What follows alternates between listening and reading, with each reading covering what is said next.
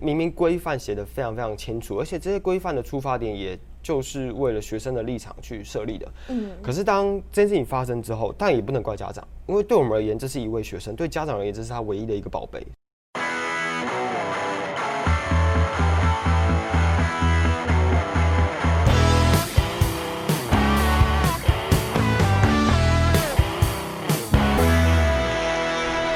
家好，欢迎收听陆森华频道，我是主持人 Sherry。今天帮大家邀请到的是跟大家在求学生涯、考试息息相关的补习班总导师 Roy。嗨，大家好。天啊，他的声音真的太有磁性了。其实今天主要是要问他的是，为什么会从在学期间就进入补习班，然后到最后呢还转成正职？其实来这里是朋友介绍的。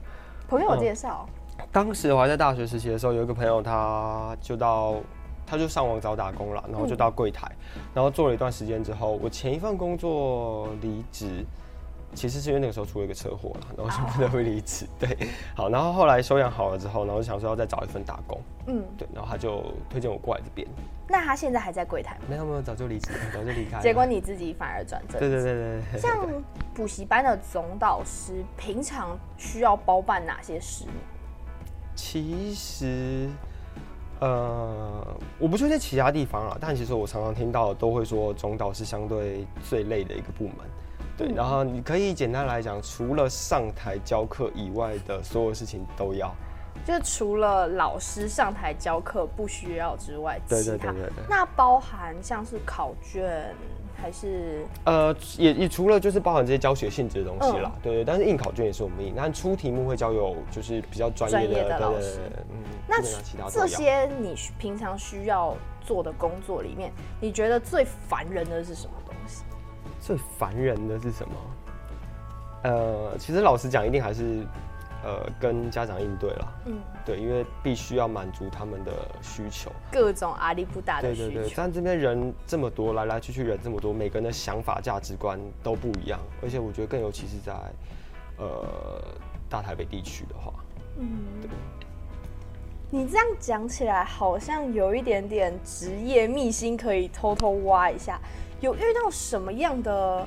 好像那种称法应该叫“恐龙家长”，呃、有什么令令你印象最深刻的吗？呃，其实其实蛮长啦，其实基本上每一天上课可能多多少少都会遇到一些，就像是明明规范写的非常非常清楚，而且这些规范的出发点也就是为了学生的立场去设立的。嗯。可是当这件事情发生之后，但也不能怪家长，因为对我们而言，这是一位学生；对家长而言，这是他唯一的一个宝贝，所以他会被、嗯、呃。为他争取非常多他想要得到的，呃的的帮助，跟一些权益是什么？嗯，最扯的是，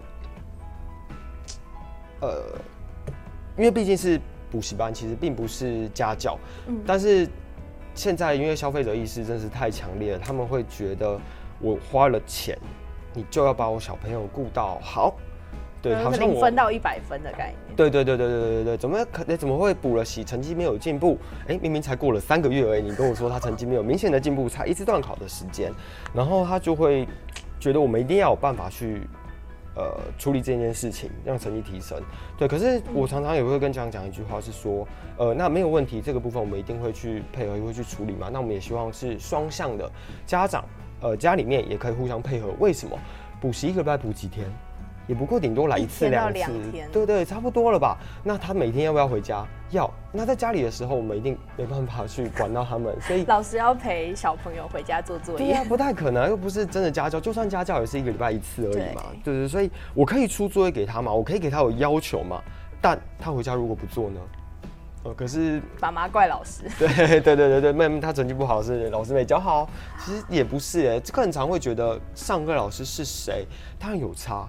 可是不是绝对，而不是绝对，多少人其实也没补习。对，在台湾的补习比例非常高，但是我相信有三分之一的人还是没有补习。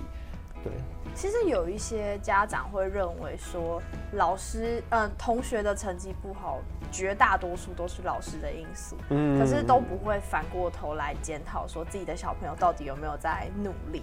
我觉得常常也是说，小朋友也很辛苦，是他找不到一个努力的方向，没有人推他一把。对，哦，所以这时候导师就会陪小呃同学谈心。呃，帮他找到目标。我觉得其实很重要了。常常家长会问我说：“你要帮他个别辅导，你要教他吗？”呃，其实根本也不是。我们的角色其实就是开导他们，给他们一些建议跟方法。当然也不见得完全适用于每一个人，可是你至少要去尝试嘛。你试过才知道适不适合你啊。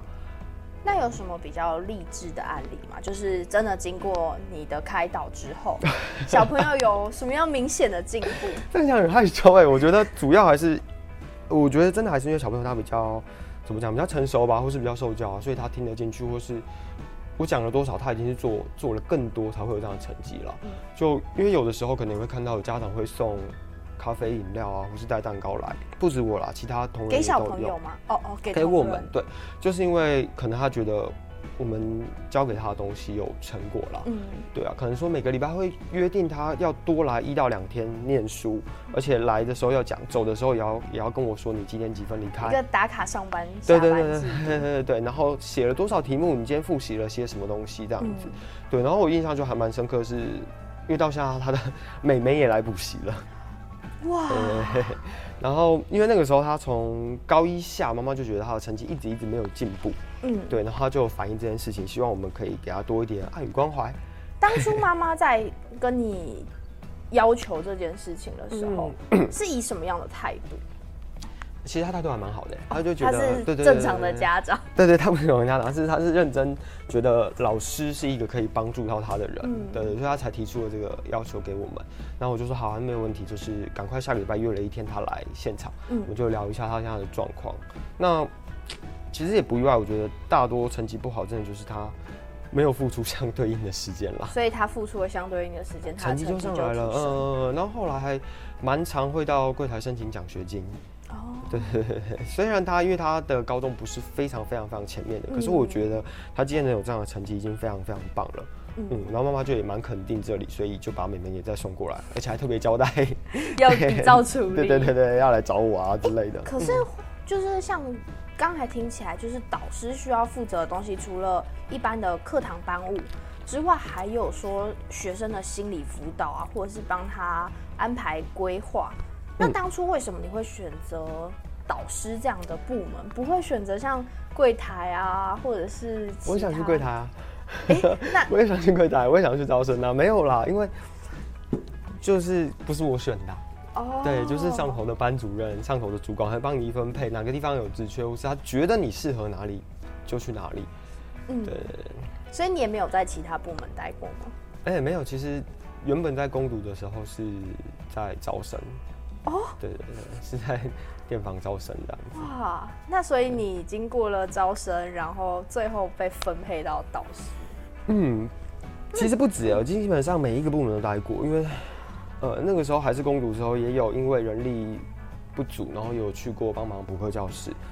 呃，然后因为待的时间比较长嘛，所以大家都认识都熟，所以柜台有缺的时候也会。好全能哦！嗯、是公司的每一位同仁都是这样吗？还是只有你？我觉得大家都会慢慢的想要去帮助大家啦。嗯，对，可能可是因为可能我待比较久吧，对，然后又可能主任比较放心，所以可以就会让我去各个地方。对啊，这种就想到高中的课本，什么“天降大任于斯人也”，要开始念古文的感觉。不要不要不要！哎、欸，可是之前好像有听你说过，有一些。奇怪的事情在课堂上发生，哦，也不是奇怪的事情啦，因为呃是蛮大班的一个补习班，所以嗯，一个班里面的人数是非常多的。那不管是成年人家长或是小朋友，其实都有非常非常多不一样的状况跟、嗯、对个性个性。对，他因为会印象比较深刻，通常都是比较特殊的一些状况。就我遇过小朋友，其实他是有忧郁症的。忧郁症，忧郁症应该只要定时服药，应该没什么问题啊。对，但是因为当时报名的时候，家长也完全没有提及这件事情。然后呃，有一次就是因为在一早的课，那小孩子也忘记吃了，妈妈、嗯、也没有注意到，然后他就跑来补习了。嗯、所以在课堂上他就呃，就是有发生一些状况这样子。发作。对对对对。有造成什么样的状况？呃。刚好那天是来上课的人相对没那么多，可是因为他前面还坐了另外一个同学，嗯、然后他上课上一上之后，就是没开始开始没有听课，然后其实，在台上老师也有注意到有稍微反映这样的状况，嗯、所以我们就进来看，然后就会看到他在课本上写一些比较可怕的字眼，这就像是说杀死你，你去死吧等等这一种。他左右有同学，学左边也有一个同学，所以有看到他上面写的东西。对，然后他写完了之后，他还把笔拆一拆，解体肢解。然后书上面，二月有一些是比较薄的讲义，是用钉起来的。然后还把订书针，对对对，拆掉，然后只撕一撕，揉成纸团，然后开始往前丢，陆陆续续。可是前面不是有做同学？对对对，所以就打到前面的同学这样子。然后那个同学就一回头看，看到他课本上面有写的这些东西，然后就留下一个心理阴影这样。那时候老师还正在上课。呃，对，然后就就赶快签就是中堂就赶紧提早中堂下课这样子，然后去处理这样的事情。呃，那其他的同学有什么样的反应吗？其他同学就因为距离比较远，然后又不关他的事的，其实就比较像在看热闹了。台湾人的习气没有啦。那 那那个被丢到的同学最后状况怎么样？其实因为他原本就非常正常，没有什么事情。那后来是呃，其其实我觉得他真的蛮可怜的。后来是因为另外一件事情，所以造成他更大的心理阴影。因为更大的心理阴影。对，因为发生这件事情之后，其实我们也希望就是事情压下来，就是请那个有忧郁症的同学们，请家长带回去，这件事情就结束了。然后可能在他状况确定没问题之前，就先退班，就先不要再过来这样子。嗯、当然，当然妈妈也接受嘛。对，可是后来被丢到了前面的那位同学，呃，嗯、因为明明我们也没有要特别通报学校。哦，所以补习班发生事情是需要通报学校？其实基本上也。不需要嘛，本身其实、嗯、对对，但当然，除非是有牵扯到学校的事情，嗯、对，但只是因为他可能那一天被有丢到东西，可能有点不舒服，但因为他其实也没有受伤或没有特别发生什么事情，那应该就没事了。对，所以我们想说，哎、欸，那也也当然下课也有赶快通知他的家长说，刚刚有发生点状况，来看要不要来接或什么的。他一切表现都很正常。嗯、那走之前有问他一下说，说、哦、你这样还 OK 吗？没问题哈。那下礼拜还会过来吗？等等的，嗯、就聊了一下，哎、欸，一切都没事啊，然后就回去了，家长也带他回去了。对，结果没想到隔了几周之后，那个被攻击到的 小朋友的家长就打来怪补习班说：“为什么你会把这件事情跟学校讲？”根据哦，他家长以为是对补习班跟学校讲，呃，但其实根本没有啊。对我们这件事，那是发生什么事情，所以会到学校也知道。后来再去找了，呃，因为补习班有其他。他们学校的同学，对对对对，然后我们就去打听了解一下，嗯、后来才搞清楚是因为同堂上课的同学那一天就是发生这件事情的那一天上课，有另外一个跟他同样学校的同学看到，嗯，嗯。然后跟了学校讲，然后呃学校也不知道为什么就是有点在公开的情况让很多呃可能老师跟教官知道这件事情，所以有把那个学生叫去，比如说辅导室啊或者教官室啊去安抚。不辅导还没事，辅导真的很可怕、啊。对对对，所以那个小孩就想说：“哎、欸，你怎么会知道？”他就怎么全天下人都知道我发生这样的事情了？他从此之后就会很怕，是不是一举一动都会被注意，或是他发生不好的事情，是不是都有人在偷看着他、监视着他这种？所以反而后来那个同学也有轻微的忧郁症，一个骨牌效应的感觉。对对对对对对对对对对。其实我真的觉得，那最后补习班是怎么帮助这位同学？呃，因为他的症状还没有到很严重，然后妈妈觉得其实这个地方当时就是蛮信任这里，还是送来这里补习嘛，嗯、所以他还是希望可以继续在这里，而且越是让他维持一个正常的状况，他本来就有补习，那就继续补习。我、嗯、他觉得暂时这样是比较好的，嗯，对，不需要因为他发生一点事情而改变嘛。那小朋友会不会反而多想？对，所以他就还是有持续来上课啦，只是呃那个家长就会比较。比较加倍的去注意他的行踪跟状况，所以每一次都会亲自送他来上课，然后快下课的时候就直接在教室门口等他下课。教室门，可是正常，我记得一般的补习班不是都没有办法让家长进到教室？对对对，所以他就算算是开个特例啊，他来了，那因为。他也很常来，所以大家都认识这位家长，嗯、那就会有一个工作人员带他去教室那边，而且因为那个地方本来就还是有另外别的工作同仁在那个地方，嗯、会看得到那个家长，所以没有太大的问题，就算是个特殊情况了。嗯，等他下课这样子。哦，所以就是一个同学在补习的过程中，也没有把状况完全跟导师说明，嗯，然后到最后引起造成其他同学，所以其实这些都是要导师处理。呃，对，其实其实，所以所以提到这个，我就会觉得这是一个比较比较特殊的案例跟情况啦。嗯、可是这样也会呼吁，我觉得所有人其实发生事情，不管是家长还是小朋友都一样。嗯、如果你希望可以得到帮助，你希望可以有改善，那你要反映出来，我们才会知道啊。嗯嗯、不管是再大再小的事情，可能就座位的纠纷，或是你甚至觉得厕所哪边东西坏掉了 啊，你都不讲，也不会有人去修啊，等等的。等一下，补习班厕所坏掉了也要导师负责？啊，没有没有没有没有没有，不至于啊。虽然我有去通过马桶，没错啦，有去帮忙通过马桶，对，但是我就是那我们才可以请机电啊，或是维修来处理啊，对。但如果都不讲，真的没有人知道。那除了这个在班上发生的事情啊，然后到最后好像也是有一些处理方式。嗯。那其他的部分，比如说像你之前也待过招生啊，嗯，或者是你之前也支援过柜台什么的，那在这些其他的部门有发生什么样的状况吗？就是补习班的秘辛大挖掘。其他地方哦，呃，其实比较还好哎。为什么刚刚就会讲说，虽然我在这边当导师，但听到其他人如果在其他补习班当导师也蛮辛苦的，就是因为其他地方的工作同仁他可以不用直接为这个同学这件事情处理。就是啊，我发现这个事情嘛，哦，那哎，我帮你找导师过来哦，对，我帮你转分机给导师哦，对，像这样子，全部的事情都会转到导师上。对对对对，当然看到偶尔看到柜台，其实也是蛮蛮辛苦的，因为他们是第一线，所以家长来了要反映什么事情，他劈头就是对柜台说，嗯，对他也不知道找的这个人对不对，但就先先对这个窗口，对对 对，也是蛮辛苦的。那有没有在工作的过程中，嗯，曾经遇到一些困难？导致你自己想要离开这份工作？我觉得分两个部分，一个是我个人，我一直常常觉得我成长的速度比较慢嘛。我个人觉得啦，就学习的速度或是一些历练不够吧。对，所以会觉得，呃，就算是在同样的环境这么久，我好像我的能力没有办法很快就达到一个可能我曾经向往某一个职员的样子。对，非常。非常厉害，可能说在台上讲话是有台风的，或者他的讲话是有煽动力、说服力的，或是他很有办法去对付家长，好，也不能不应该讲对付，应对家长，对不起，卡掉，应对家长，应对家长啦，对对对对对对，我就觉得自己成长速度很慢，是不是根本不适合做这样子要与人沟与人互动沟通的一个职业工作这样子？的，但但就是你你能想象吗？其实我当时。以前的我，如果还是呃、欸、国中、高中吧，对对对，国中、高中的阶段，我是个害羞到我连跟别人讲话都不敢看着眼睛的那一种。真的假的？对，对，完全不敢跟别人，就是社交能力非常的差，不敢跟别人开玩笑聊天。那为什么大学会转到这个工作呢？所以可能也要感谢当时带我进来的那个同仁吧。对，嗯、因为所以也呼吁大家啦，如果有机会都去多体验。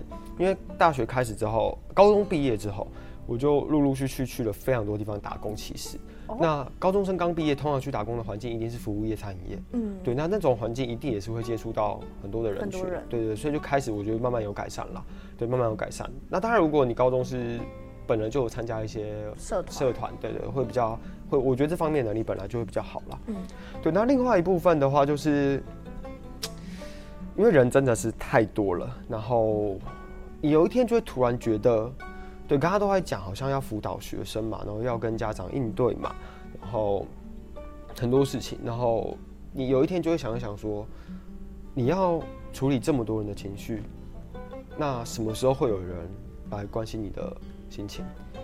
的感觉，对耶，好像都没有去想到这件事情。对对对，就就就会变这个样子。然后职场上嘛，这个就不也不攸关是不是在补习班、补教界这个行业啦。嗯、就在职场上，其实跟同事可能有时候会理念不合啊，嗯，或者是做事方式不一样啊，可能会有一些争执等等的。嗯、这也这各行各业一定各行各业一定都会发生嘛。嗯、然后这件事情累积起来，你就会觉得，哦，对啊，那为什么我还要这么做？所以所以对啊，我觉得比较挫折是像这种事情吧。那最后是有什么原因让你继续留在这个职业呢？就呃，像像前几天吧，其实有一天也不知道为什么突然心情有点低落，然后就刚好在整理房间，然后翻起了一本呃算是卡片的一本书啦，蛮厚的，就之前有人送我的。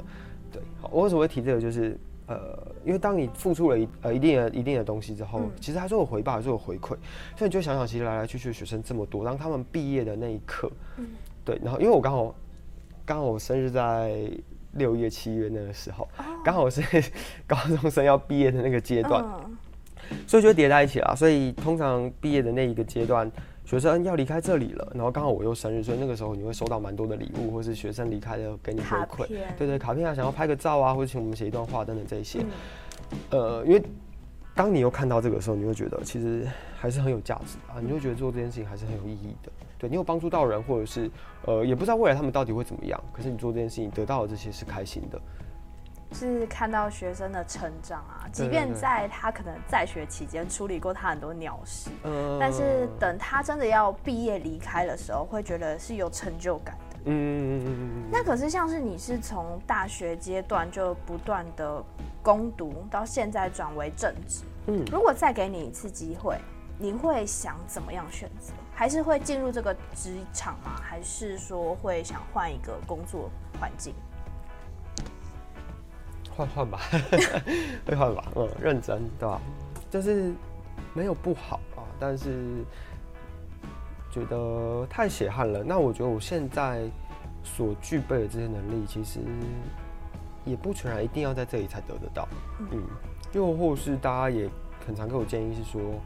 那其实你大学毕业那之后，刚出社会找工作，你可以先去做个业务，嗯，你可能做个业务两三年，对这样的状态，那也可以累积这样的经验了。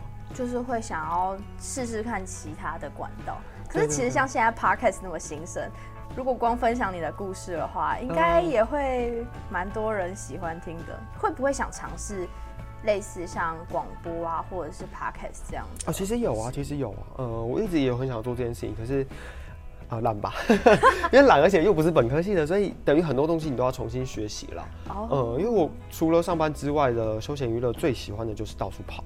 旅游这件事情，对，所以就骑车嘛，骑车也是，其实这对都是骑骑重机跟出去旅游都有。嗯，那就是因为现在 YouTuber 也非常盛行嘛，然后之前就很喜欢看一些旅游频道的一些 YouTuber，就有想过要做这种事情啦，或是分享自己的生活事情。但最后因为懒，对对对，先暂缓了一下。刚才听了 Roy 分享了这么多有关于补习班的工作，嗯，那如果现在有年轻人，比如说像大学生啊，或者是应届毕业生，想要当正职，想要进入补习班，但是跟你一样不是走教学啊，只是当补习班的工作人员，你会想给他们什么样的建议？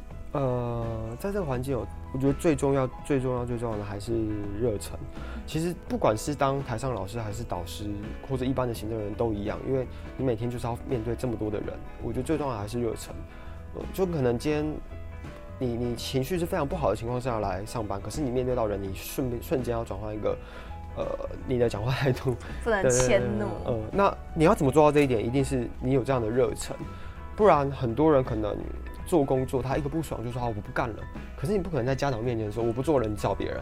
”像这种状况吧，所以你会这么做。就像你刚刚问我说：“那最后为什么目前还在这个行业，还在这边？”就是因为我觉得看到这么多的学生跟家长，我还是很开心的，还是有这个热忱在的，多少是有这样的东西。所以，给想要踏入这个行业的朋友们的建议，就是要保有自己原来的热忱。对对对对对。好啦，其实如果真的很想体验补习班，如果你还是大学生，真的还有机会，就是去各大的人力银行去投履历，应该就有这样的体验经历啦。虽然可能只是打工，但是还是要保有一份想要对这份工作做好的一个热忱。哎，你讲到这个，其实我又想分享一些事情。嗯，因为在补习班当中导师，除了工作内容以外，还有一件很重要的事情是，你会带很多的工读生。哦，对。对，因为你一个部门，其实不管哪一个部门，可能来来去去就是一批就是十个上下。嗯，对，十个上下，然后再加上暑期可能会再应征一些短期工读的情况，嗯，所以带非常多人的。那，呃，所以也看了真的非常多的大学生来找打工，那每个人的。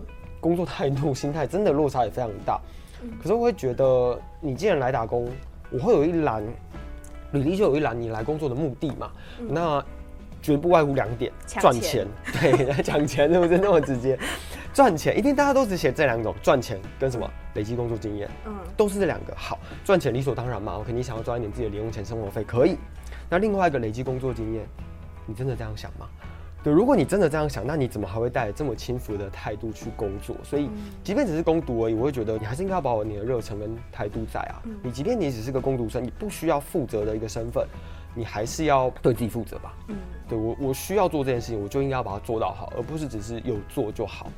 我觉得其实这点蛮重要的。经、嗯、常听很多朋友在讲说，自己公司应征到的工读生或者是新进人员，嗯、常常被骂两句，隔天就传来跟你说我不来了，连见面都没有哎、欸。嗯，这样真的是会造成公司蛮大的困扰。这也是就是 Roy 在当补习班总导师的心声。所以大家在找工作的时候，不论你是要去抢钱呢，还是你是要累积工作经验，都要保有原来的那份热忱。嗯、那我们今天访问差不多就到这边，我们谢谢 Roy，好，谢谢陆生华，好，Jerry，哦是频道哈，对，然后，嗯、呃，下礼拜陆生华还会有更精彩的访问，下礼拜同一时间空中再会，拜拜。